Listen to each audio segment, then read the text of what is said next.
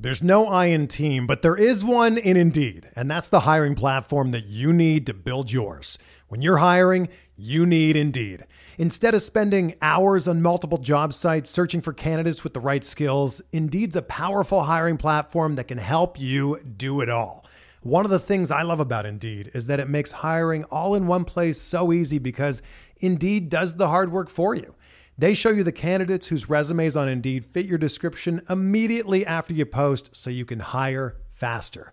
Join more than 3 million businesses worldwide that use Indeed to hire great talent fast. Start hiring now with a $75 sponsored job credit to upgrade your job post at Indeed.com slash BlueWire Sports. Offer good for a limited time. Claim your $75 credit now at Indeed.com slash BlueWire Sports. That's Indeed.com slash BlueWire Sports and support the show by saying that you heard it on this podcast. Indeed.com slash BlueWire Sports. Terms and conditions apply. Need to hire? You need Indeed. This podcast episode is brought to you by Coors Light. These days, everything is go, go, go. It's nonstop hustle all the time. Work, friends, family expect you to be on 24 7. Well, sometimes you just need to reach for a Coors Light because it's made to chill. Coors Light is cold lagered, cold filtered, and cold packaged. It's as crisp and refreshing as the Colorado Rockies. It is literally made to chill. Coors Light is the one I choose when I need to unwind. So when you want to hit reset, reach for the beer that's made to chill. Get Coors Light in the new look delivered straight to your door with Drizzly or Instacart. Celebrate responsibly. Coors Brewing Company, Golden, Colorado. Trying to get by Benning. Darnell Nurse left it in the corner, gets left center. Perry scores! Corey Perry! Ilya able to shake away from Solani. It's given away to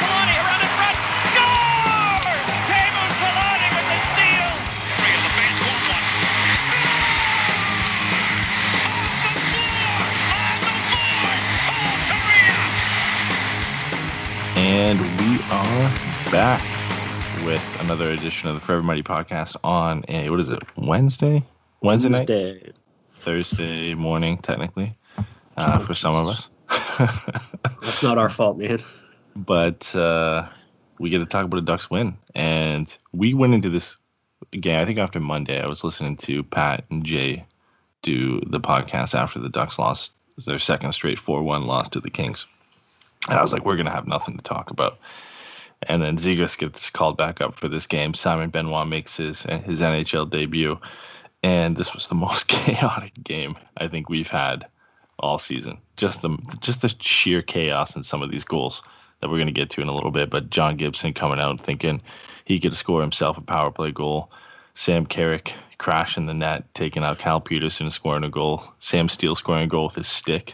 Cam Fowler walking the defenseman and, and scoring with uh, with just over a minute to go. It's not a bad game. It's an exciting one.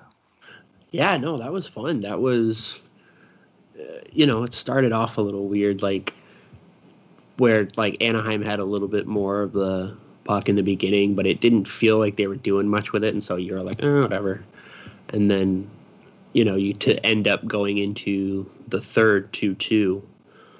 Um, was just it ended up being a lot of fun. Um, we got to see some good goals. Got dramatic with uh, Cam scoring with what a minute left, I think. Yeah, So- like minute 07 or something. Yeah. So yeah, it ended up really delivering. I, I was actually really uh, surprised and happy with how that game went. That's a nice game to end the year on. Like I, you know what I mean. Anyway, we Like I know it's not the End but what I'm saying is like, the next six, right? yeah, exactly. But you know, you have that one. You're like, oh yeah, look, that's what it's like to win a hockey game. All right, now let's let's go win a draft lottery.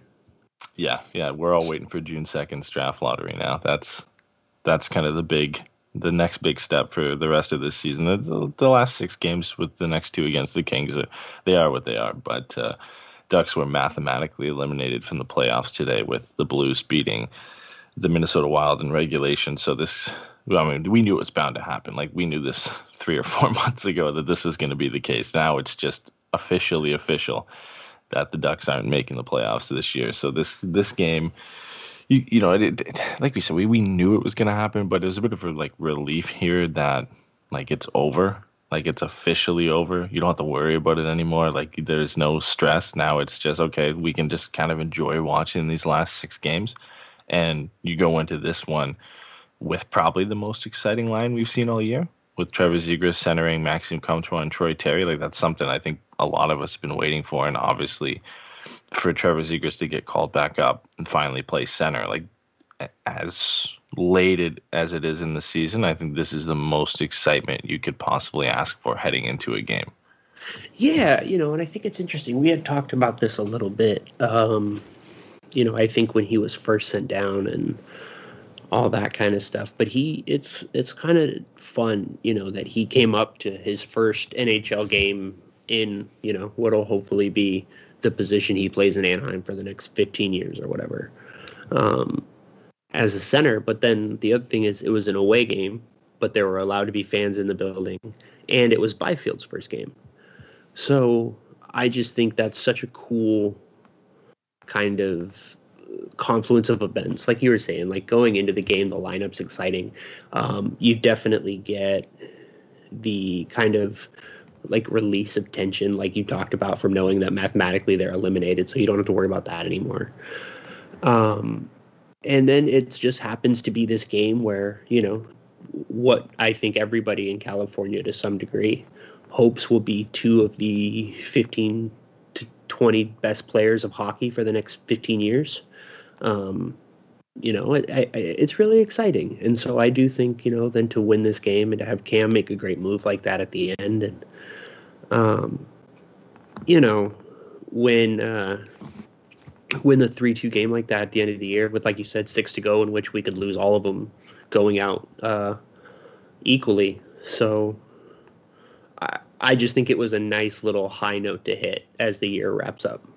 Yeah, you get a, a nice mix of what the future of this rivalry is going to look like with Byfield and Zegras and Drysdale and Adrian Kempe and Gabe Vilardi and then obviously with Getzlaf and Kopitar and Doughty and Cam Fowler still being a part of these teams, it's kind of a nice mix of the old guard and then the new guys coming in. I mean, you look at the Kings' goals in this game; they get one from Gabe Vilardi. It was his first in like 24 games. You know, a guy that they drafted 11th overall, a guy that they still have high hopes for, and then obviously their second overall pick and Quinton Byfield making his debut. Trevor Zegras' return. Jamie Drysdale continues to look uh, like he's 25 already playing playing just as a 19 year old in this league. And you look at all the other young guys in the in the Ducks lineup tonight it you get like a little bit of a, a taste of what this is going to be you know four or five years down the road when mm-hmm. you know Trevor Zegras is playing at his best and Jamie Drysdale's playing at his best. And obviously the Kings have a lot more guys on the way guys like Alex Turcotte and Arthur Kaliyev and, and a bunch of other guys they have in their system. But you know the Ducks still have have a few guys that uh, you know, like Perreault and, and Groulx and, and Tracey that'll eventually make their way to the NHL that uh, will be a part of this. But we got to quickly hit the, the lineups for this game. As I mentioned, Zegras with Comtois Terry. That was my favorite line by far of all year. They were the best line, I think, on the ice for the Ducks tonight. Uh, Trevor Zegras led the way, I think, with like a 71.5% expected goals for percentage.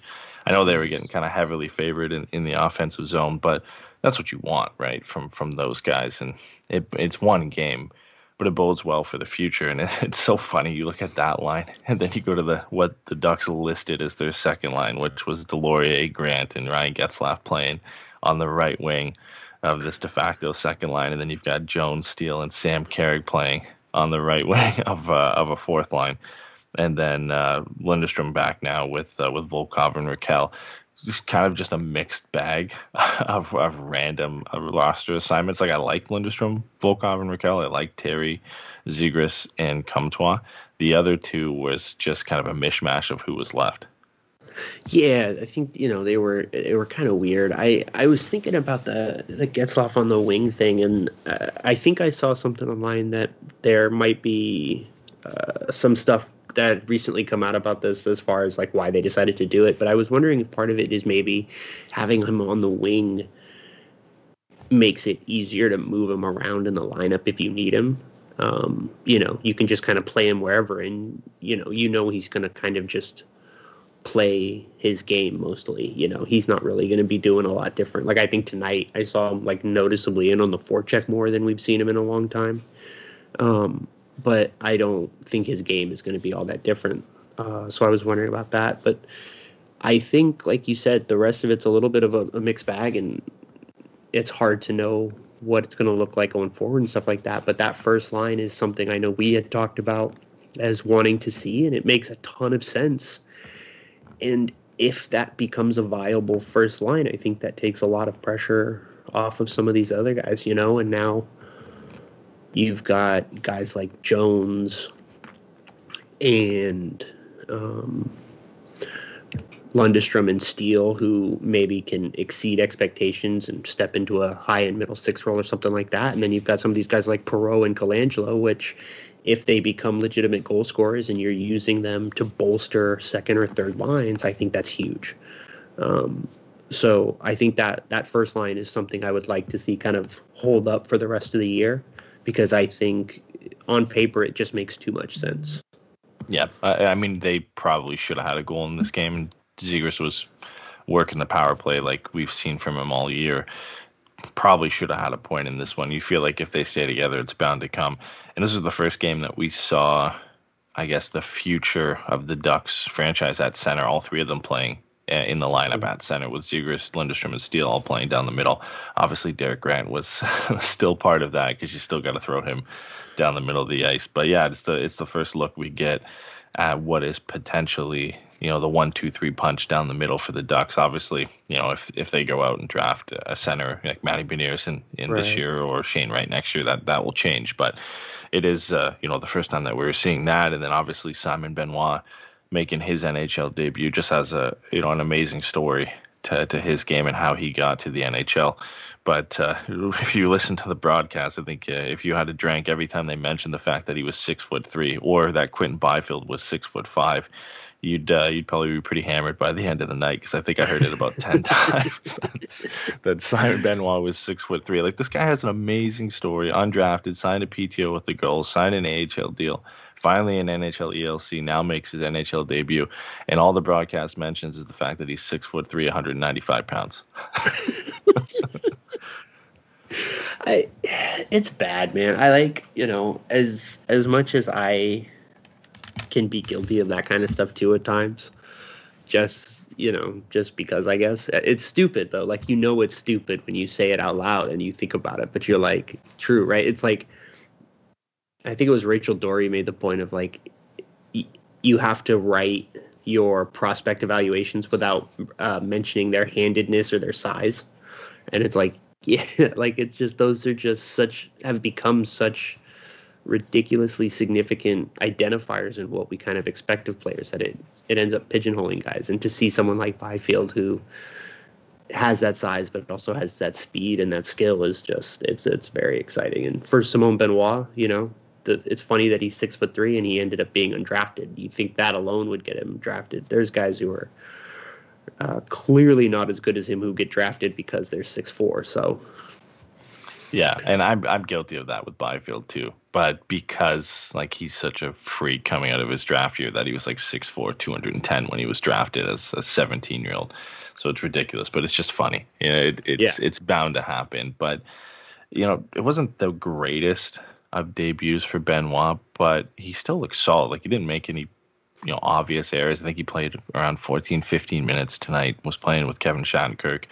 They kind of gave him a lot of five on five time. I'm not sure if he logged that many minutes on the penalty kill or the power play. I'd have to double check, but pretty tame, calm debut from him. I'm not sure if he gets in for the next game or if this is kind of just we're going to hand you your, your debut and we'll we'll see what happens going forward because it's not like the Ducks have a ton of injuries on defense. I mean, they took Andy Welinski out of the lineup to put to put Benoit in, so it's not like you're taking out a regular, you know, an NHL regular out of the line to make to play him. But when you look at the guys who are down there, you know, the fact that Benoit got a debut before Cody Curran is interesting. The fact that Josh Mahura is still down there, and this is nothing against Benoit. He's played great. He had a great week in San Diego, but it does kind of make you wonder is you know is he is this just a look just to give him a look? Or is he going to play the rest of the season especially with all those guys down there?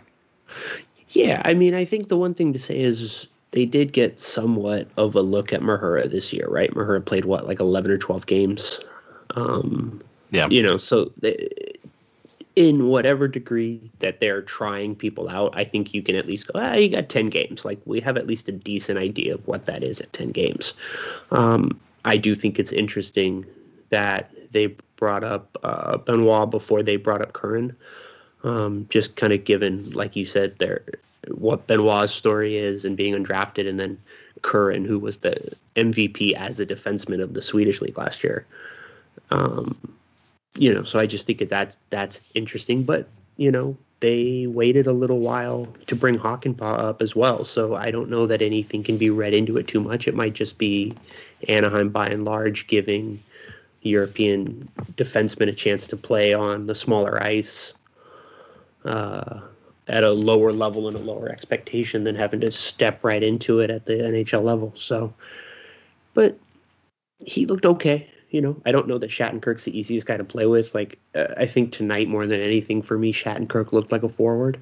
Uh, and I don't know that if it's your first game as a defenseman in the NHL, that that's necessarily the easiest partnership to walk into. Um, but he didn't do anything that made me question why he was in the lineup. So Yeah, Jay Southern brings up a, a pretty decent point on, on why he might have got his debut tonight. Is that you know he's a bigger, heavier hitting guy, and we know how the Ducks love to kind of slot those guys into the lineup. Um, you know, Welinski, they've utilized him more as kind of a shot volume offensive defenseman, even though that's, I mean, it's not really his skill set, but that's more of what he's known for. Then you bring Benoit in, I guess, for what they expected to be a physical battle. It was surprisingly not as physical as we're used to seeing in a in a Ducks King rivalry, but it's changed a lot. And you know, you look at that first period and the fact there was only ten faceoffs in the, in, in the beginning uh, in the beginning frame, and we went through that uh, that first period in, in a pretty quick amount of time. It, it's clear that you know the game and the style of play of both these teams is changing, which bodes well for the future of this rivalry. When we look, I mean, there's always going to be a physical as- and a nastiness kind of aspect to this rivalry, but when you look at the young players coming up, like it's going to be a fun one to watch once both of these teams get back to you know being competitive teams in the Western Conference. Like it's it's going to be a nasty one, but it's going to be full of a lot of skill and a lot of speed. Yeah, it's it should be a blast. I I think you know, and like you said, there were guys that we didn't even see in the lineup tonight that are going to be a part of that going forward. Um, there's a lot to be excited about for the future. I think, like you said, the lack of physicality tonight kind of showed. Uh, it's it's really surprising. I think just for you, just because we do know that the Kings are still kind of trying to fight for that playoff spot, but Anaheim, you know, they literally have nothing. Like even, this isn't even a year where they can just play for quote unquote like just finish out respectfully or whatever, um, or respectably.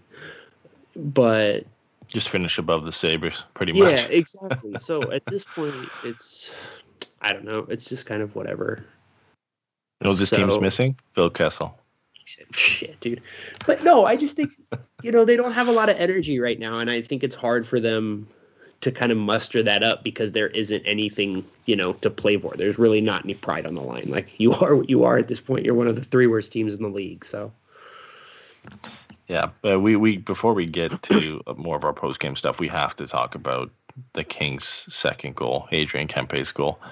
Uh, more so, not the goal itself, but John Gibson on that play. We've seen Gibby a few times, especially in the last couple weeks, where it just looks like he's I don't want to say given up, but he's just you know taking he, he just doesn't care anymore in some of these plays.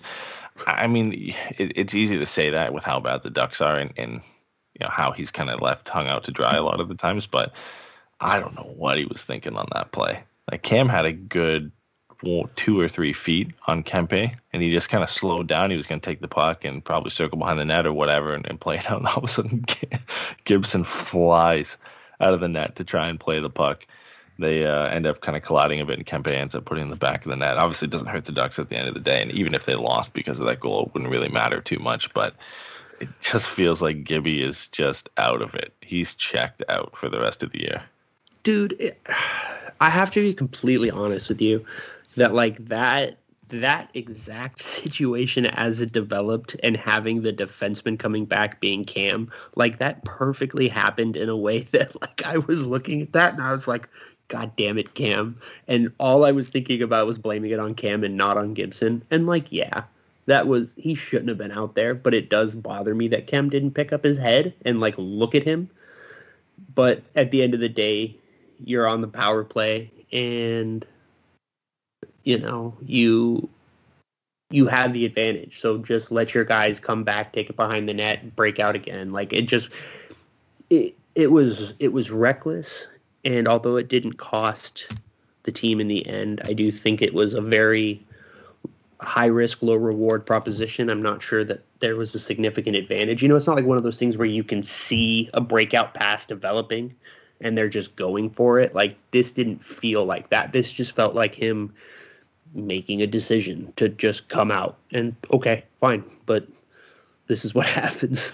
So we, we've seen him do that before, like you said, where he's tried to come out and play quickly and catch, you know, the, them on a bad change and a two on one or a three on two to kind of push the power play forward. I mean, maybe that's what his thought process was there. Clearly, Cam had no idea what was going on in that play, but it's it just kind of sums up the Duck season and the season for Gibson on that play. You know, with only seven games remaining and some of the shit that he's been through this year, that uh, we've started to see him kind of unhinge a little bit over the last little bit, where he's just kind of made these plays where you're like, "What are you doing, man?" Like we need to get you into the off season and just let you have a, a little bit of a break here because he's been he's been put through it this year for sure. Like it's gotta be tough. I can only imagine where you know, a couple seasons ago, we're talking about John Gibson being in the Vezina discussion because he's just carried this team or kept them afloat. And then now the last two seasons specifically for him have just been so bad. And it's not even really his fault. It's just the team in front of him has been,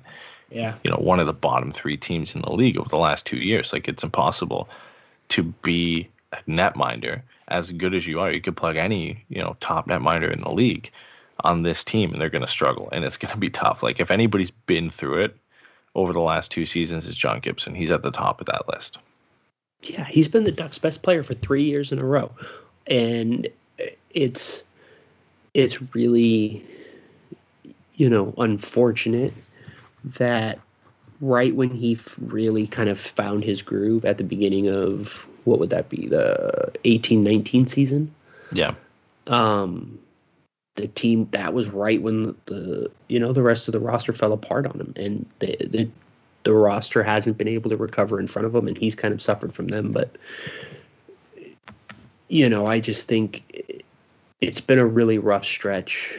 And I do think there is a degree to which so much of us like a lot of us have just kind of decided to just let everything go with him. Like he can do no wrong. Like there's no reason to be mad at him because he's been put in an impossible situation for the last you know three years.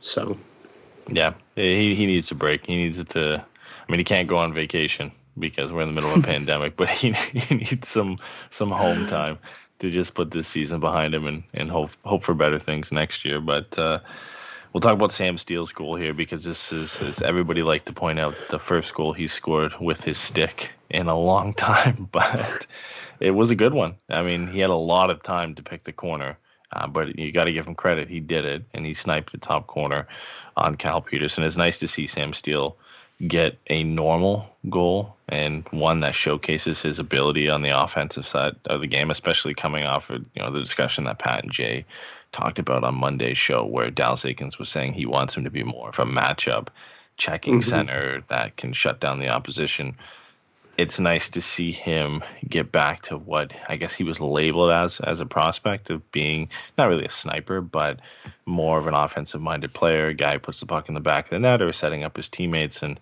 we know he has that ability. It's just now finding the consistency that's going to get him to being, you know, a potential 40 or 50 point player. Not to say this is, you know, going to kickstart that for the, the last six games of the season, but when we look at the progress of Terry and Jones and you know Zegras and Drysdale coming in this year, and and really everybody else is kind of taking a, a step forward. Come Comtois, of course, you know Sam Steele's the only one who's taken a step back, and he's only got a you know a handful of games to really not not prove that he's he's turned it around, but at least end the season on a high note. So this is a good start to doing that. I think he had a goal in the Vegas, uh, the last game against Vegas, and now you know so he's got two goals in his last three games. A nice end to the season here would be would be a nice uh, nice finish for Sam Steele. Yeah, I don't know if it happened for anybody else, but I'm pretty sure, like on the Kings broadcast that I was watching, um, he paused so hard before shooting that the camera moved forward, just assuming he was going to rip it right away and had to pull back. And I think that for me was incredibly telling was how patient he was, and he did grab it and wait, and he didn't you know, right. It's funny, I think, you know, sometimes where you talk about guys either rushing to get shots off or overthinking it and waiting too long. And, you know, it's always situational. And I think this was a perfect example of him having the situational awareness to know to give himself a second for the play to develop in front of him. And he just makes a great shot. And like you said, you know, he did come in with a little bit of, of offensive hype um, and so to see flashes of this level of play is nice. The question will be is it going to be more consistent or is it just going to be flashes? You know, is this is something he's going to do five or six times a year and the rest of them are just going to be, you know, maybe three or four ugly goals?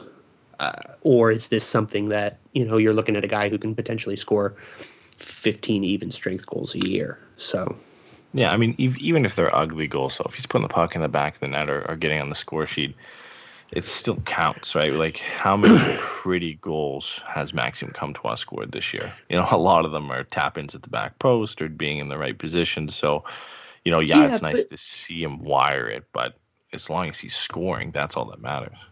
I, yeah, I think that's fair, but I do also think that like you can look at the way that they play, and if Sam Steele changes his game and becomes a fundamentally like drive straight line player the way Maxime Comtois is, then that's a different conversation. But at this point, he doesn't seem to be that guy. He seems to be a player who is going through a slump and is doing the simple things to try to get that going. But I think the play that we saw tonight is much more indicative of if he clicks, you know, at a 15 to 20 goal level, what you are going to see. It's going to be things like this. It's going to be him making plays. It's going to be him being a, a second option on a good line. Um, you know, and so uh, I think with Maxime Comtois, it, it, you can see that those goals are with intention, uh, as opposed to those goals with Sam Steele are just he was, you know what I mean? Like it's not this. It's just like a skate to the front of the net. You're the first guy in, whatever. And I do think that's a little bit different. So I would say next year and the you know next year will be telling because if he scores you know five or six goals like that again next year or something like that, then yeah, maybe it is a thing where that's the way he's playing now. But I'm not counting on his ugly goals as being a sign of much. Yeah, as far I mean, as future production. Sorry. No, at the very least, like it's a it's a better goal scoring season for Sam Steele this year. I think that goes under the radar a bit. He had six goals and 16 assists in 65 games last year. He's got six goals and six assists in 38 games this year. It's not quite up to the same point where he had six goals in 22 games in his rookie season.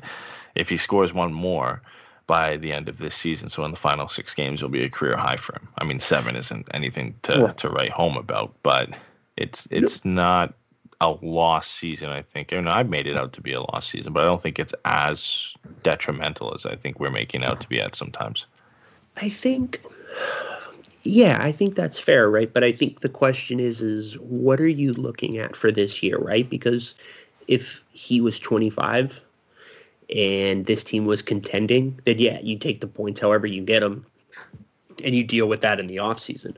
But this is a team at the bottom of the standings who we are looking at as which guys are going to be part of this future. And so I do think that while it is good for him to be able to have those little milestones to point to, especially given how much he has struggled at times this year, um, I do think from an outside perspective, what we are looking at more is a little bit more of the process than the results. And are those is that process repeatable? You know is this a thing that we're going to be able to rely on going forward? And if so that's great. Um, and if not well then he's still got the goal and good for him. But I, it's just i think that's just one of those the way i'm looking at it thing because you're 100% right. It's nice for him to get the goals. It's nice to get the win. Like I, i'm not dismissing any of that. Yeah, I, I, think the thing that's always going to go against Sam Steele, unfortunately, it, it, it's fairly similar to the Nick Ritchie situation is all the hype that was built up before he made it to the NHL. Because, like, if we sat here and said, if Sam Steele became Adam Henrique, are you disappointed? I think most people, I think it'd be a 50 50 split. I think most people would say, you know, probably not. Like, that would be pretty good. And some people would, would say, yeah, it is disappointing based off what they thought he could be. And I think even if you took the same question and asked it about Isac Lundestrom, I think the percentage would be a lot higher saying, yeah, that would be amazing if Isac Yeah. Lundestrom turned into Adam Henrique. But Mhm. Isac Lundestrom was drafted higher than Sam Steele was. He was drafted a few spots in front of Sam Steele. Sam Steele was drafted, I think, 30th overall, and Isac Mhm. Lundestrom was drafted, you know, late 20s. Yeah, they were 28. roughly, yeah, they're they're roughly around the same spot, but it's that 131 point junior season that Sam Steele had where he won CHL Player of the Year and Was that all his the hype got draft year? built up. Or is that his, His D, D plus, one? one year. Yeah. So right after his draft year. So it's it's it's almost the worst year to have that type of boon in production. Like he had 70 points in 72 games in his draft year, then had 131 in 66 games with 50 goals in his D plus one year. And a lot of that had to do with the fact that he was snubbed for the World Juniors. He stayed on a, a Regina team that was stacked with a lot of the rest of the top WHL players going and playing in for Canada in the World Junior Championship. There's a lot of things that went into what was just an exceptional year for him. But that's always going to be a detriment to, you know, when we're evaluating his potential and where he is in his game right now. Because I think when if you you know that he should be kind of analyzed the same as Isac Lundestrom in terms of where they could end up, but he'll always be thought of as a guy who could have done more, just based off the hype that was built up around him. But him becoming Adam Henrique is amazing. If he becomes that for the Ducks as a late first round pick to become, you know, a potential 20 goal, 40, 50 point center in this league who's reliable in their own zone, that would be a huge win. I mean, that would be great for the Ducks to have a guy like that in his prime to go along with Zegras and Perreault and Drysdale and Comtois Terry and all those other guys. Yeah, it, it he is a victim of expectation. He's a victim of circumstance, and you know he had that, like you said, he had that one great 131 point year, and he had he's kind of the opposite of Tracey, right? Brayden Tracey popped the year before he was drafted, or going into the draft, and then the next year he struggled, and so already as fans we've kind of uh, you know moderated our expectations, and you've heard it from some of the people uh, who write and talk about prospects as far as well, you know maybe this isn't uh, you know uh, this is someone that we were hoping would kind of be farther along right now. And so now we have to wonder, is it just a slow development or whatever? You know, Sam Steele is someone that everybody was just kind of sitting on and waiting uh, because he was going to, you know, I, th- I would say we talked ourselves into believing that he could be the guy that could keep the window open, as opposed to Lundestrom, who was a guy that was taken at the end of the first round who could turn into an NHL player, but might not because he's a little undersized and there's question about his offense and all that stuff. You know, I, I- I think you're dead on that in a lot of ways they are similar from like a skill set and from a size and thing like that. So uh, yeah, I think, you know, it's unfortunate, but I think at this point, you know, like I asked it on Twitter the other day as far as if Sam Steele became Andrew Cogliano. And for me, that's the one I think that makes the most sense as far as a projection because Cogliano was drafted as a center by Edmonton to be a number two center to provide some depth. And he ended up getting moved to the wing and then he got traded to Anaheim and it completely changed, I think, the trajectory of his career. And I think Sam Steele has a lot of similarities, maybe a little bit more offense than defense um, but that's not a bad thing for Cogliano. So even if he turns into Andrew Cogliano, I think that's great, you know. But I, I get that a large portion of the fan base is going to be frustrated if that's all he becomes, quote unquote. Yeah, and, and as much as face-off wins are overvalued, it's still not a bad thing to have a guy on the wing, just like Andrew Cogliano was, who could step into the face-off dot and you know 56, 57% of the time win you a draw and is reliable and is going to step in there. He's not going to be, you know, a, a, a typical winger who steps in and likely is going to lose the draw, right? So it, it, it face-offs don't have a huge impact on the game, but it is still nice to have that option as a winger, you know, a second winger on a penalty kill where you've got your main center who goes in, and then if he gets thrown out, you've got Sam Steele who could come in and, and still do the job and win a face-off, And especially if it's in your defensive zone and you're in a penalty kill and you know in a playoff game or in a you know late in the, in the game and an important draw, those are where you like to have those guys who could step in. So I'd like to see him on the wing at some point.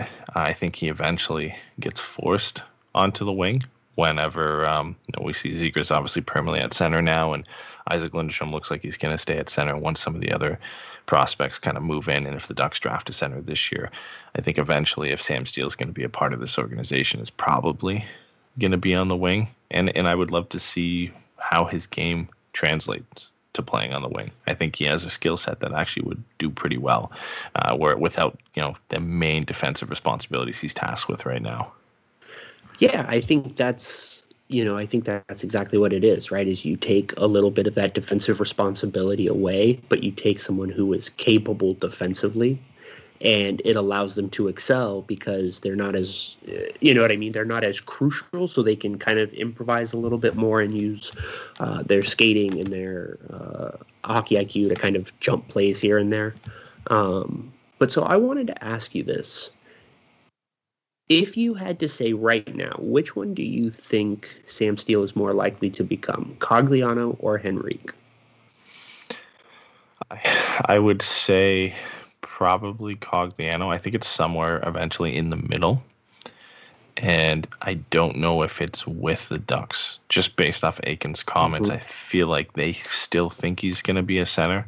And I think a lot of that has to do with the fact that they like you know the the defensive side of the game that he has and the fact that he wins draws and they value that still highly you know maybe they shouldn't put up as much importance on it as they do but you know it's no secret that they value that and they like to have guys who can be out there and, and win 56% of their draws and why Getzlaf and Henrique and Sam Steele are usually the centers for the Ducks when everybody's fully healthy. Now maybe that's changing with Trevor Zegras moving to the middle of the ice, and and we'll see how that goes. But I, I think it's I think it's eventually somewhere in the middle, but uh, if he's with the Ducks, I think he's going to be a center. So maybe if he wants to transition to the wing, and if that's eventually where you know his career takes off, similar to like you said with Andrew Cogliano when he moved from Edmonton to Anaheim, then maybe we see a bit more production from him, a bit more you know freedom for him to to flourish offensively, where he can't really do that as a centerman. I think I think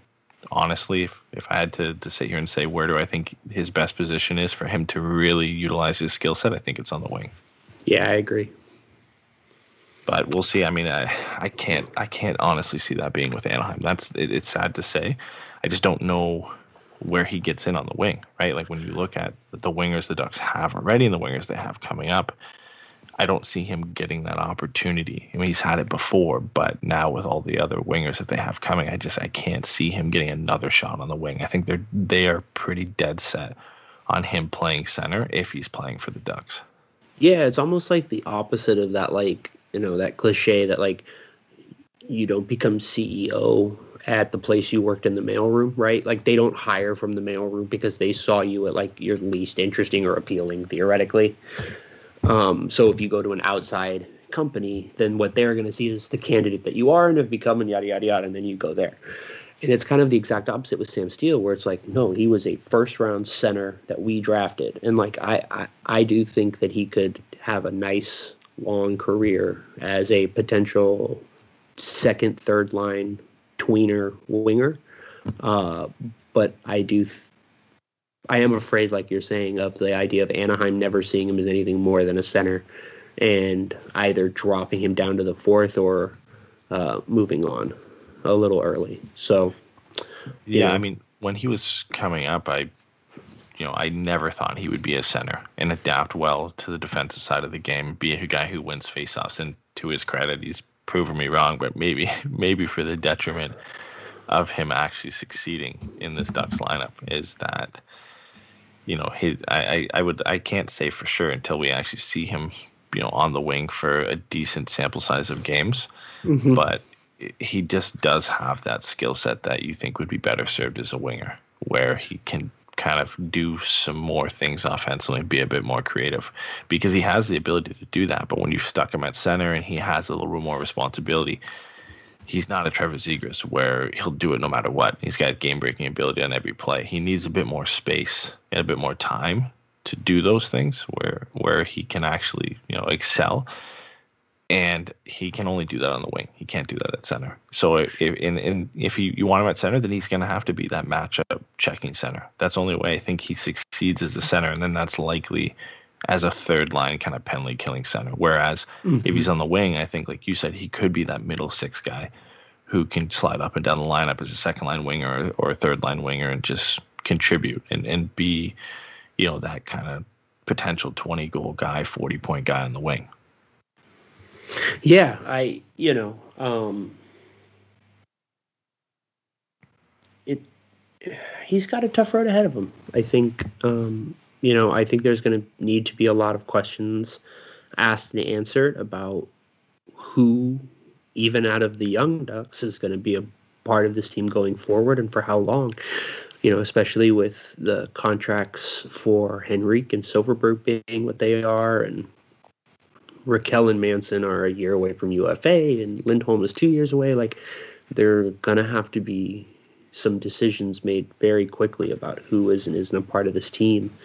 And I think either whether it's with Seattle or uh, you know a quote unquote hockey trade, uh, I, I think there's a very good chance that by the end of next year, Sam Steele's in a different jersey. If Sam Steele goes to Seattle and flourishes as a in a William Karlsson type move, So puts up 40 goals. There's no I in team, but there is one in Indeed, and that's the hiring platform that you need to build yours. When you're hiring, you need Indeed. Instead of spending hours on multiple job sites searching for candidates with the right skills, Indeed's a powerful hiring platform that can help you do it all. One of the things I love about Indeed is that it makes hiring all in one place so easy because Indeed does the hard work for you. They show you the candidates whose resumes on Indeed fit your description immediately after you post so you can hire faster. Join more than 3 million businesses worldwide that use Indeed to hire great talent fast. Start hiring now with a $75 sponsored job credit to upgrade your job post at Indeed.com slash BlueWire Sports. Offer good for a limited time. Claim your $75 credit now at Indeed.com slash BlueWire Sports. That's Indeed.com slash BlueWire Sports and support the show by saying that you heard it on this podcast. Indeed.com slash BlueWire Sports. Terms and conditions apply. Need to hire? You need Indeed. with the Seattle Kraken, I'm going to be upset. But isn't that almost perfect, right? If he goes there, he has the one crazy season like William Karlsson had, and then he turns into a perfectly decent second line center. Yeah, Because that's I mean, he what has William. Karlsson is. William Karlsson is not, you know, a 50 goal scorer like he was that first year. He's just not that guy. Now, it's dope as hell that he did it, and I'm not mad at him. Um, but, you know, like you said, the sample size is big enough now to say that was the outlier. So, you know, if Sam Steele goes and has one big pop in Seattle and then just is kind of fine for the rest of forever, you know, I'm fine with that. I'm not going to hold any animosity for Seattle right off the jump. The economy is made up of real people doing real stuff, and it affects everything. Which you obviously know since you're a real person doing real stuff. Marketplace is here to help you get smart about everything beyond the what of the day's business and economic news. We dig into the how and the why with the real people driving our economy. From big tech and interest rates to small businesses and what's happening at the Fed. Marketplace breaks it all down so you don't have to. Listen to Marketplace wherever you get your podcasts. Yeah, and, and I, I think Sam Steele, his game is fairly similar to William Karlsson. Not to say that he's going to go off and do the same thing, but if he was to go to a team like Mhm. Seattle and get a new start, I think I think there's potential for him to maybe not have that type of year, but a breakout year for sure. Um, one guy we got to talk about because it's the guy who's going to be here for a while is Cam Fowler, and apparently he only scores beautiful goals against the Kings now because Yeah. his last two goals were fairly similar. This one was nicer than the last one, but he likes that kind of skate to the the top of the you know top of the opposition zone, cut in and toe drag, and then snipe one top corner. So I, I mean, It's this was weird. beautiful. But It's it's weird how a guy who should be playing wing does better below the dots offensively. I think that's interesting. yeah, Athanasiou is going to be watching that one back after this game because Cam Fowler put that right between his legs. Oh, was- if you if you took the number off, I would betting money that was Zegras who pulled that off. Yeah. Oh yeah. If you to, oh if you just said this is a thing that happens tonight, who does it? Yeah. No, you wouldn't guess Cam. You guess you'd guess Drysdale before you guess Cam. Yeah, Hell, I think I'd guess Troy Terry before I guessed Cam. But you know, I it, it was an incredible play. I don't know, you know, what you saw right there was the the promise that was made a decade ago with him, which is this dude who has incredible puck skills and is an insanely gifted skater uses both of those things to be an impactful uh, top four defenseman with you know the ability to score goals and things like that. And like that's what he was for a play. He was it's exactly what he was. It was beautiful. He made two great moves. He made them smoothly. He had a patience and confidence in, in it. But there are other times where he, you know, is supposed to be guarding the front of the net and he's over in the corner because he just got pushed all the way over there. I, you know, I don't know. It's it's almost like if he was making two point three million dollars less, it wouldn't be a problem. We'd be sitting here saying, "Wow, Cam Fowler's a great player, and he's only making four million dollars, and you know, yeah, he has his his warts, but he's only making four million dollars, and then he can pull off plays like this." Let me tell you what his biggest issue is, and I'm not even being funny. It's that him and Ca- him and Josh Manson doesn't work as a pair. It's the dumbest thing in the world because on paper it's perfect, and every time they play together, they both look terrible. If that pairing worked, I don't think Cam Fowler's contract looks as bad because you have the perfect pair, right? You have that hard nosed defenseman and that smooth skating, freewheeling offensive guy. And but what you end up with more often than not is Cam Fowler on a line with someone who doesn't play defense or isn't very good. And so when he makes mistakes, they stand out and he's put in a position to carry guys in a way that I don't think he's capable of. Um but goddamn, that was a sweet play tonight. So, you know, I it's just it's just so funny. Like I literally just made a joke about him, and then he does that. It's it's beautiful. So I don't I don't want to get into it because I feel like I could get into a two hour discussion about Cam Fowler here, but I gotta ask one question about it before I move on from him. Is it saying something that we have never found like a right guy to play with Cam Fowler? Like there's never been a guy who would be like, oh yeah, like this is it, and they're, they're gonna be together for a while. Like it's never happened for him. Is that him? Or is that the Ducks' inability of actually putting a quality defender with him? I don't know because you know what I would I, I, I honestly I do think he was fine with Lovejoy, but I do think him and uh, Dispress would have been a great pair, and should have been a pair together, and Dispress just got injured, so uh, I think I think it very much speaks to his limitations and the way he has been misjudged by the organization. But I don't know that it's his fault. Does that make sense? Yeah, yeah, I wouldn't say it's his fault either. I mean, he ultimately doesn't get to pick who he plays with, and it's up to the organization to evaluate his skill set and go out and find the right guy to go and play with him. They just haven't done that. They have, you know, like you said, Lovejoy's worked, and somebody mentioned I think Boschman played with him, and Dupre worked with him. Is at that how you say that, Dupre? Yes, I knew you were gonna you were gonna get grilled for that one. It's That's much fine. that was maybe care. worse than Dreesdale. I don't speak French Canadian. I don't give a shit. I just I just didn't know how to say it. Dupree. Okay. Simone Dupree.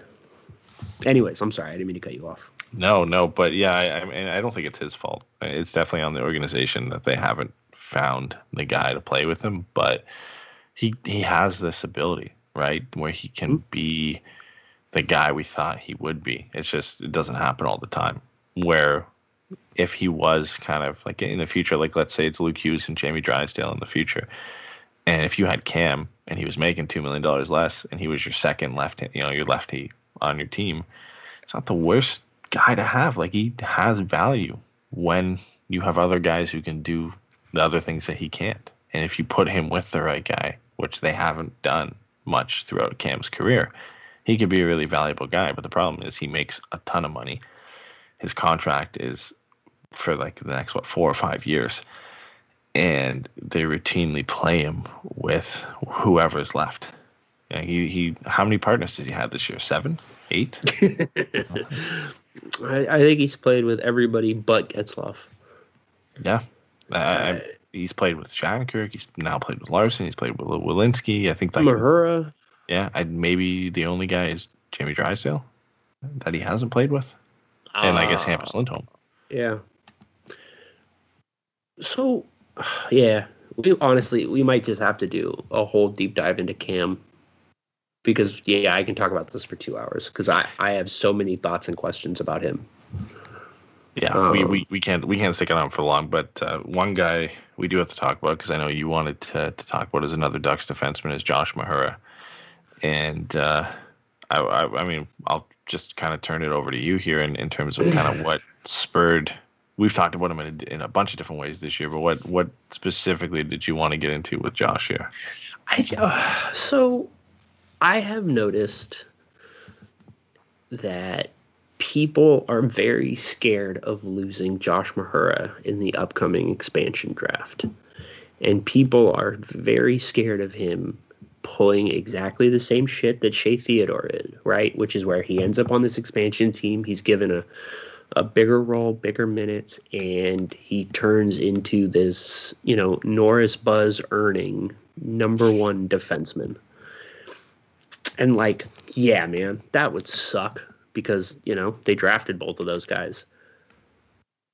But I want to know how high like is that legitimately what everybody thinks his ceiling is? Because I don't know that Mahura ends up even being better on an impact level than Cam Fowler, who I shit on on a regular basis. Yeah, I And I- I, I think if Go, you go, go. if you remove the whole Shea Theodore situation, we're not having this discussion. But it's like PTSD to oh, we lost this young left-handed defenseman drafted from the WHL to an expansion team, and he's gone off and blown up. And oh, we could do it again. We could lose another young left-handed defenseman who's looked pretty good, who's looked good in the AHL for nothing. He's going to go to expansion team. Oh, it's going to be the same thing. Like, can he be as good as Shea Theodore? I mean, we don't know. Maybe. No. Like, it's a long shot for sure. Uh, but we just don't know what he is. Like, when he's played in the NHL, he's looked good. But for Shea Theodore, the difference Has- was like he So was you couldn't send him down, right? Like when Shea was on his game, he got into a very competitive Ducks blue line and stuck around. There's something to be said. As much as I love Josh Mahura, the fact that, and I don't know what's going into it, you know, whether it's they don't want to show him off or whatever, the fact that he hasn't gotten into a lineup that's had Andy Welinski, that's now had Simon Benoit make his NHL debut, that's had Jacob Larsson all year, it, it says something about what the organization feels they have in Josh Mahura and what they felt they had in Shea Theodore. and so that's my thing, right? Because you said, and, and I'm I'm not like attacking you, but like you you know you made the comment. You're like Mahura has looked good. I don't know that he's looked good. I think he's looked fine, and I think that there is a difference. If he came, Jamie Drysdale, for everybody, so they don't yell at me. Jamie Drysdale walked in and looked good. Mahura has at times looked like someone who's not ready to play in the NHL, and at other times has looked like a guy who is capable of playing in the NHL. Again, the same thing with Theodore, and you know, Christo mentioned it in the chat. Like Theodore looked good when he came to the NHL. He at times did not look ready, but that's a different thing. You could see that he was a step above players like Larsson or Mahura or any of these guys. And so I I just think, you know, like I've made fun of Ducks fans for it for it before, but like I do think they managed to turn everything into a referendum on the Shea Theodore trade. And it's like at a certain point we like have to move on. Like as as a group, we need to eat our ice cream, watch our movies, cry all day, and move on. It's really bad because if you know, like I don't think losing Josh Mahura is in any way the worst outcome at the expansion draft. I think it's unfortunate, but I don't think it's the worst. And I think the fact that they traded for Haydn Fleury, to your point, does say that I think they think there are limitations on what Mahura can be at the NHL level. Yeah, I, I mean, I would, I would agree. I think when you, you know, I think he's looked good in the sense that you have to compare him to who he's looking good to, right? He's looking good in comparison to Jacob Larsson and Andy Welinski and Kevin Shattenkirk, right? Where as Shea Theodore came in and was looking good in a Ducks blue line that was considered one of the best young mm-hmm. blue lines in the entire National Hockey League, and he looked good. Now, I will defend the fact that there are several parallels to the development of Josh Mahura and Shea Theodore. Shea Theodore didn't he? I want to say he dominated the AHL when he first got there. Slowly adjusted, you know, was about half a point per game in his first couple seasons. Slowly got up to it, and then he was a point per game, and then he started making his his chances in the NHL. Had a season where he played like 19 games, which is fairly similar to when uh, Josh played 17. I think mm-hmm. Shea had nine points, Josh had five, and then now Mahura is back down in the AHL. He's almost at a point per game. Shea Theodore went down, was around the same thing, and then Shea got moved to Vegas in the expansion draft, and then you know his first season in Vegas wasn't that great. I think he had 30 points in 69 games, and then slowly picked it up, and now he's almost a point per game this year. So there are some parallels, so I can understand the concern, but Josh Mahura is not Shea Theodore, and right. he's not, and and not saying like it's obvious he's not Shea Theodore now, but he's not Shea Theodore at the same point in their development. Mm-hmm. Like he's he's not where Shea Theodore was at when Shea Theodore was 20, 22 years old in the Ducks organization. He's just not at that point. And I believe Shea was also getting it done as a 20 and 21 year old with the Ducks, whereas Josh has kind of had three stints now with the Ducks, and it's been kind of the same, you know, four points in 11 games, three points in 11 games this year, five and 17. He's come in, he's done a job, he's looked good, but defensively, he hasn't gotten it done and sometimes he's just kind of not looked engaged in the play. So I, I mean, like I would still hate to lose him for nothing, mm-hmm. but it's not so, the end of the world if we do. It's not the same situation. Well, never mind. We'll have this conversation another time. We have to. Well, we're gonna have an expansion draft show. That's yeah. I, I it's just uh, yeah. No, we'll move on. Um, but yeah, you know, I, I don't want Mahura to go. Um, but there are only so many spots. And I think, you know, you can speak to this. The team is in a, in a pretty good spot uh, in the pipeline right now as far as having guys who can be potentially capable, you know, middle pair NHL defensemen. Um, you know, of both hands, frankly, or even I think there's a couple of lefties that play on their off wing, anyways. So I just think it's not the worst outcome to lose Mahura. And I do think a lot of people are confusing, like you said, what are similarities in some of the context to being the exact same situation. And it's just not. Yeah. The teams yeah. are in a complete like Anaheim is in a completely different place now they were than they were then. Like that's the other thing to remember the the issue is that he didn't quite fit what they thought their timeline was. And so they were like, all right, we're going to move him, keep our guys, and we're going to have this core for the next. And then that just didn't happen, and some of that core didn't develop the way they wanted it to. That's all stuff that is certainly worth pointing out and holding the organization accountable to.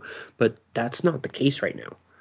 Um, you know, I don't think any of these defensemen that aren't named Jamie uh, are indispensable. As much as I love Hampus Lindholm, I do think you could put an offer in front of me that I would say yes to.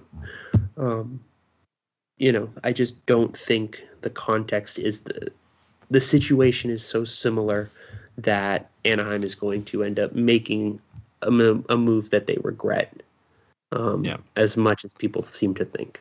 Yeah, and, and like you said, I mean, the Ducks have some good young defensemen on the way who, projection wise, are similar to what Josh Mahura could become at his best. When you look at Jackson Lacombe, good year this year, improved, looked great. Henry Thrun, great year this year, did you know improved on his game, looked great. Ian Moore, same thing.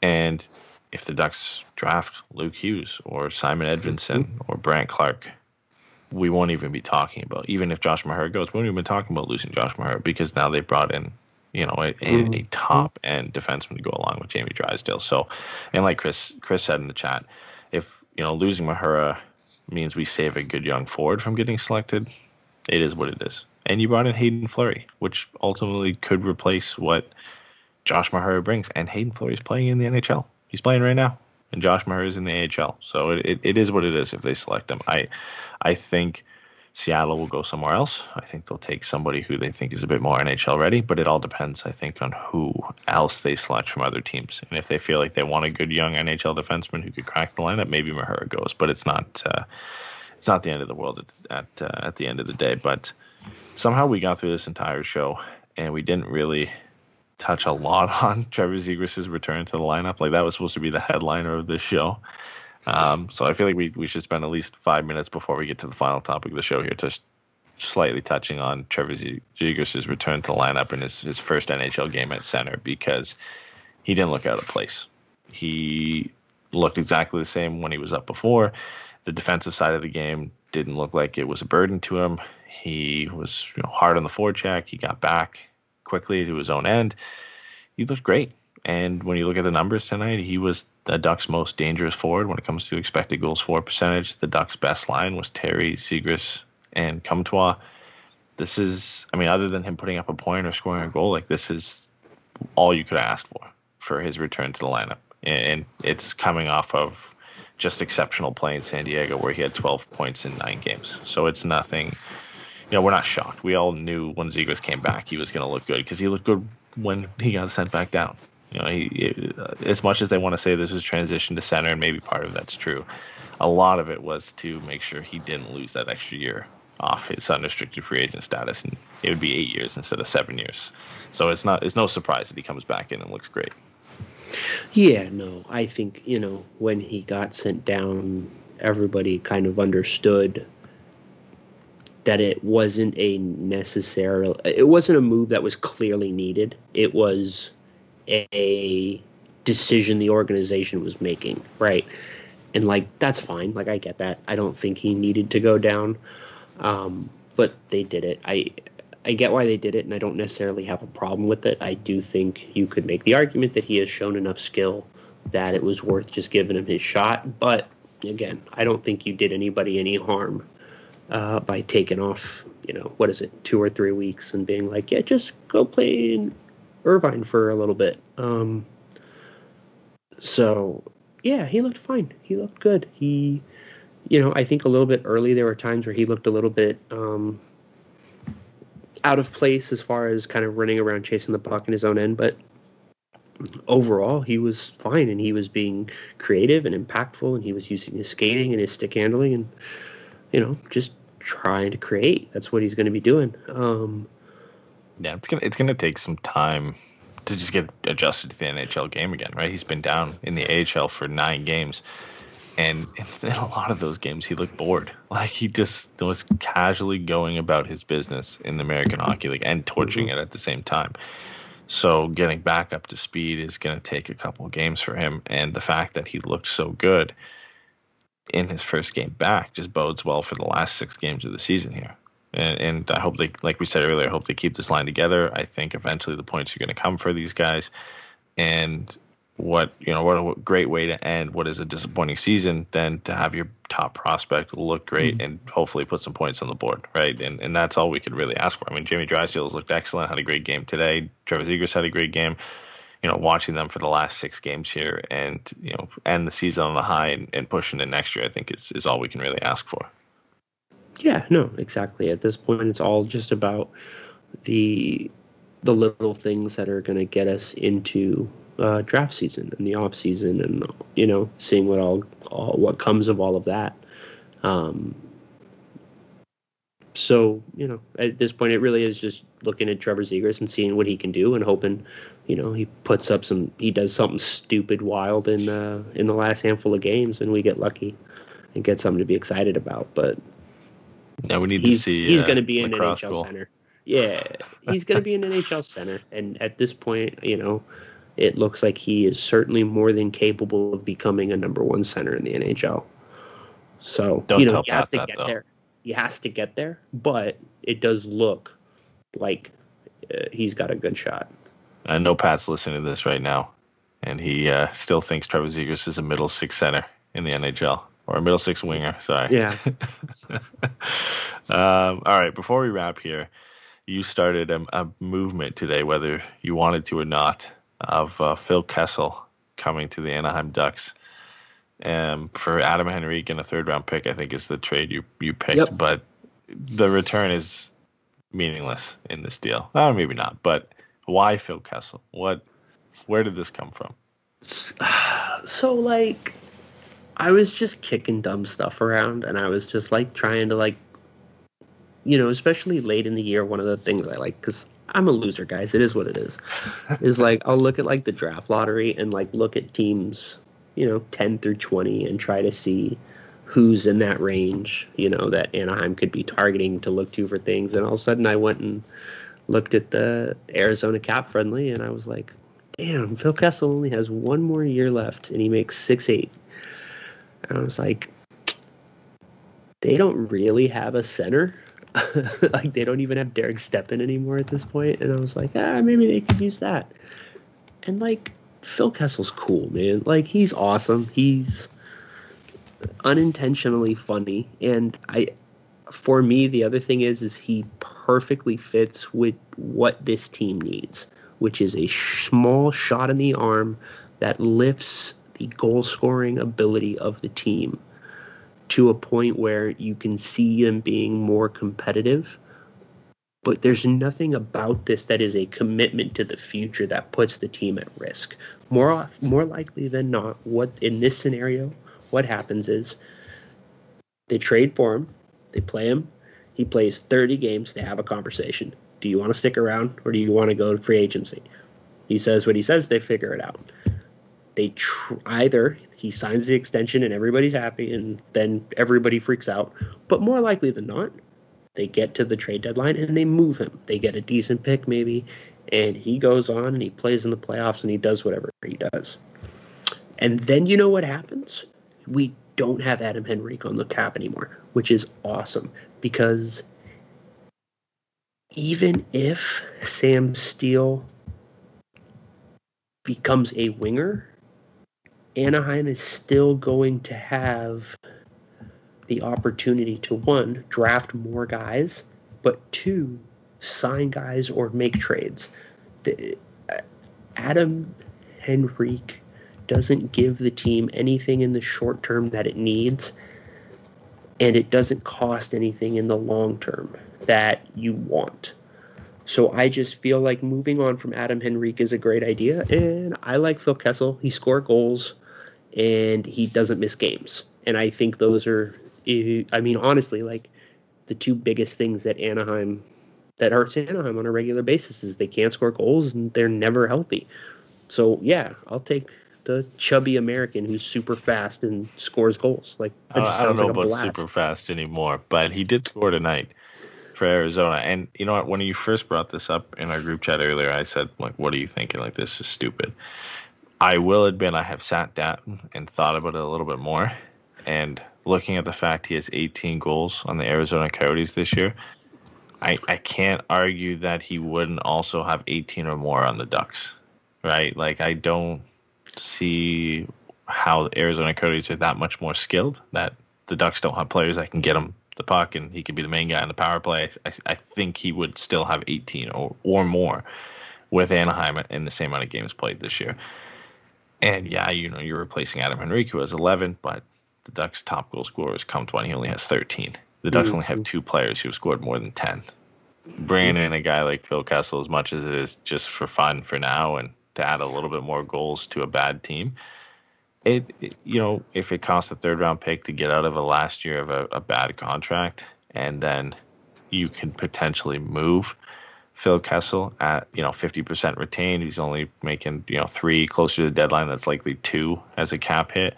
And if he you know scores 10, 12 goals in 30 games heading up to the deadline or more, pretty valuable asset to move. And you know his history as a Stanley Cup winner is going to do well Uh, for as the. the uh, rightful winner of a Conn Smythe that was taken from him. But sure, we'll go with that for now. he's he's going to be popular among some of the old school GMs for his leadership and his uh, his history as He a, might be the one guy that won't get the benefit of the doubt there with hilarious doing that. he might But yeah the other thing I think that's also worth mentioning is is I I don't know that it's the worst idea in the world to bring in a veteran Mhm. goal scorer, a guy who has consistently scored 20 goals in this league, to bring him in to put one, have around Zegras and give Zegras a guy who can put the puck away for sure, but also like Jacob Perreault, Brayden Tracey, Maxime Comtois, Sam Colangelo. You have these young guys who you're hoping can be productive goal scoring forwards, bringing again a guy like Phil who has been there, done that, has gone through the ups and downs. He's played on bad teams, he's played in the playoffs, he's won a cup. Having him around to help provide that mentorship for these young goal scorers and help them kind of deal with the emotional and mental parts of being a goal scorer. I think that has a lot of value. And to be honest, if he comes back on a cheap contract, like who doesn't want Phil Kessel around forever? I could like it's just it's such a nice and funny thought to think of Trevor Zegras' first full career funny. or first full season in his NHL career would be playing with Phil Kessel on his wing. like, Dude, come on, are you it's like priceless. no bullshit? Let are you telling me right now that if I told you it was they gave up Sam Steel and a third in that trade, Phil Kessel wins the Rocket Richard as a Duck next year, it's a hundred worth it. It's worth it a hundred times out of a hundred. Yeah, I mean that would mean he'd have to somehow outscore Auston Matthews, so he's like likely scoring fifty or sixty goals, which I don't think has Wait, happened. wait, who, who did you just say? Auston Matthews. He's American, right?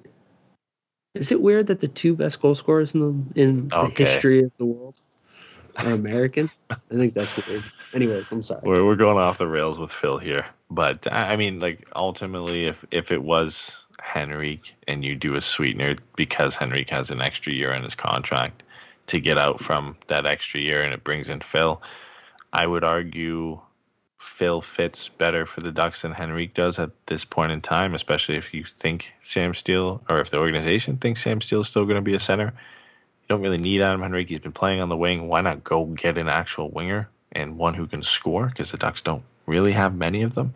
They don't. You know, Phil's age and whatever his history is kind of irrelevant to that situation. I think the Ducks' main focus in free agency this year is to go is likely to go out and get a veteran winger who can score. Like that's going to be one of the things I think they actually bring in. Why not get out from a bad contract? You know, you're bringing in another one. It's a bit shorter, and you you, get no, that. No, no, no, no. It's, Bring that one it's Two years shorter. Phil Kessel is a UFA next summer. Mhm. After this year, Henrique still has three more years. How much older is Phil than? He's 33, so he's uh, about years three years older. Two, two, three years Okay. older. Yeah. So I mean, you, I think you could get away with just a third, just to get out from under two years. Yeah. Phil will be 34 by the time next season begins. Yeah, I think the thing here, right, is you have to ask yourself, like, what is the best fit for Adam Henrique? The best fit for Adam Henrique is a team that he can come in and be a role filling centerman. So you need a team that's kind of in a contending place. The problem with Arizona there is they're not. They suck. but they also don't have anything else. And if you give them a pick, I'm pretty much I'm pretty sure they'll do just about anything right now. Um, so I just think you know, it, Adam Henrique goes to a team where he can be be useful and fill a role that is a little bit better. You know, I think Minnesota is a great place for Henrique, but they don't have Phil Kessel, so Arizona it is. Uh, it's crazy how we're two years removed from Phil Kessel having 82 points in 82 games, and three years removed from ha- him having 34 goals and 92 points. I know it was with the Penguins and he's playing with Evgeny Malkin, but still. But, no, but still, uh, you're on his hockey reference. Uh, yeah, I'm just looking at the fact he's he had one point away from 37 900. goals. He had 37 goals in Toronto under Randy Carlyle on a team that the two best centers were Tyler Bozak and like a 23 year old Nazem Kadri. This dude does not get the credit he deserves as a legitimate goal scorer. And it's because he's a walking meme. And I get it, it's very funny, but he's a legit, like, again, he has not missed a game in 10 years and he has scored 20 goals in every season but his first year and last year, which got cut short. He'll finish um, this season. He'll pass 900 points. He's one away after his goal tonight. He's at 899. He'll finish his career with over 400 goals. He might get to a thousand points. It's maybe a bit of a stretch, but he if he plays four, through you know two or three more seasons, he'll hit it. Yeah. You know, he can get 100 points in in three seasons. Um, uh, yeah, he doesn't get enough credit. I think when we look at other guys who just hit a thousand or are getting close to a thousand, you know, Getzlaf, right? Like Mhm. Getzlaf, Kopitar, Corey Perry, Backstrom. Backstrom. Like Phil's production is up there with those guys, but yeah, he's a meme, right? Like he Mhm. does not look like he plays hockey. he looks like you know he's overweight and and he's not an athlete. But I mean, he, his the He numbers looks don't lie. like a beer league man. goalie. Just say it. He looks like a beer league goalie. He looks like a beer league goalie who has like a 1993 Toyota pickup truck, and they always have beer in the back. And God bless him for that. I love it because I grew up around those guys, and those guys are funny. He looks like like a a pitcher who's probably like you know 38 39 put on the pounds and he comes in for like you know relief in one or two innings and gives up uh gives up like seven runs. He kind of looks like that guy.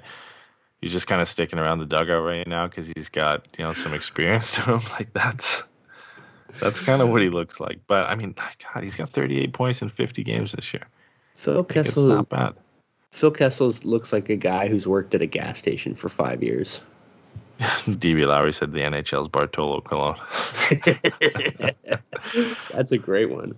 Oh, Uh, we could talk about Phil forever, but I mean, I hope we've at least convinced you that uh, Phil Kessel coming to Anaheim isn't the worst thing in the world. that's my thing, right? One, it's a fun and silly idea, but two, like, what the hell else do you people have to do right now? Like, have some fun. Think about how interesting we could be next year with Phil Kessel on the team. We need some sort of excitement, and if it means Phil playing with Trevor Zegras and them just Yeah. clicking at an unbelievable level, would just be amazing. It would just be great. Even even if the Ducks, the Ducks are going to be bad next year, like let's not. Let's Oh, yeah, not no, kid ourselves. Like. Phil's not coming in and you know leading us to the promised land, but Phil Kessel scoring 25 goals on Trevor Zegras' wing would be would be fun to watch. Like it would be a fun story to cover. Okay, wait a minute, wait a minute. Which would be funnier? Let's say that Phil Kessel comes in this summer in that trade, the Henrik trade. Getzlaf comes back for one more year. Phil Kessel puts up 50 goals playing with a rejuvenated Getzlaf, and Getzlaf wins the Hart because they won't give it to Phil. And so Getzlaf wins his only Hart playing with Phil Kessel. Or Getzlaf retires and Phil scores 50 goals and Phil wins the Hart. Which What one is funnier? song. I th- I think Phil just winning the Hart is hilarious. In any instance, this. it's it's just this. amazing. I need this so bad. Just making it impossible trade for them not for to give it to him. Like the Ducks squeak into the playoffs, and Phil has like 50, 50 plus thirty, has eighty points. It's like the Taylor Hall season. Yeah. I mean, so, you know, McDavid will have 33 years 140 points, but the fact that Mc, that Kessel scored 50 and got the Ducks to the playoffs gets them the Hart. Uh, that's awesome. God, I can just imagine a 34 year old Phil Kessel walking up to the Vegas award show and holding the Hart Trophy while McDavid and Matthews watch from the crowd Oh God, that would rock. as That as they walk so- off with the Art Ross and the Maurice Rocket Richard Trophy. Dude, I he would look Matthews like still a, sh- scores 55 goals, but Kessel gets the Hart. he would look like if that happened in Vegas, he would look like a street magician who just wandered in off stage and on stage. Incredible. He's a busker off the street. That's uh, that's what we should do for a bu- for a Pucks and Brews is just do Phil Kessel looks like for an hour and a half. He's got a heart. Yeah, DB says he's got a heart in one hand and a hot dog in the other. Walks up on stage with just a big mustard stain on his shirt. No, dude, he he fucking he fucking pulls up to the the NHL awards in the Oscar Mayer wiener truck. Just right on stage. he hops out the back and a bunch of hot dogs spill at the back of the truck. Oh, exactly.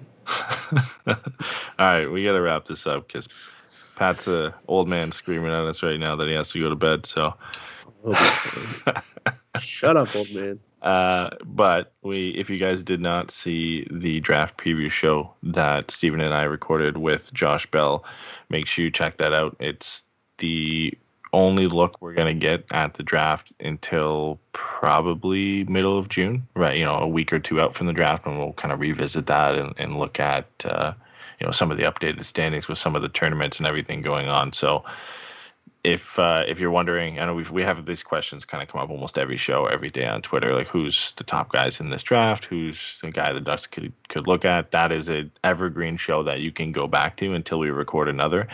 That you know, Josh goes into I think what was like the top eight guys in Yeah. this draft. We kind of broke down all of them, how they could fit with Anaheim, what their skill set is. Um, so it's it's a great show, and Josh knows a, a ton more than both of us combined about these guys, and he's been watching them all year long. So make sure uh, if you know if you're looking for not only a show about the draft, but a, you know with a Ducks focus on who they could get and, and how they could fit with the team, make sure you go check that one out because it's a good one. And um, also, we have a Pucks and Brews for any of our Patreon guys. That's coming up hopefully this weekend. If not, uh, we're going to push that out in early May. And if you're new to the show or, or new to to kind of listening to us, uh, Pucks and Brews is our kind of flagship show on Patreon, uh, which is our kind of subscription service. We've got a bunch of people over there who like to support the show, and we we give them bonus content. Maybe not as often as we should, but, but uh, whenever whenever we get the time to get it out, it's always a ton of fun. Um, the guys make fun of me as they did last show for apparently not drinking anything or complaining about drinking uh, any alcohol. So it's always uh, it's always a good one. But uh, that will do it for today. What next game is Saturday? So Friday, Saturday. Back to back. Yeah. So not sure if we're gonna have a show uh, on Saturday. The last couple Saturdays we haven't uh, been able to schedule a show, so we'll keep you guys posted on Twitter. Uh, but if not, then we'll see you uh, after the Kings series for uh, the Blues games and the Wild game to wrap up the season. Thanks for everybody who came out live, and we'll talk to you guys later. Take care, Bye, guys. everybody.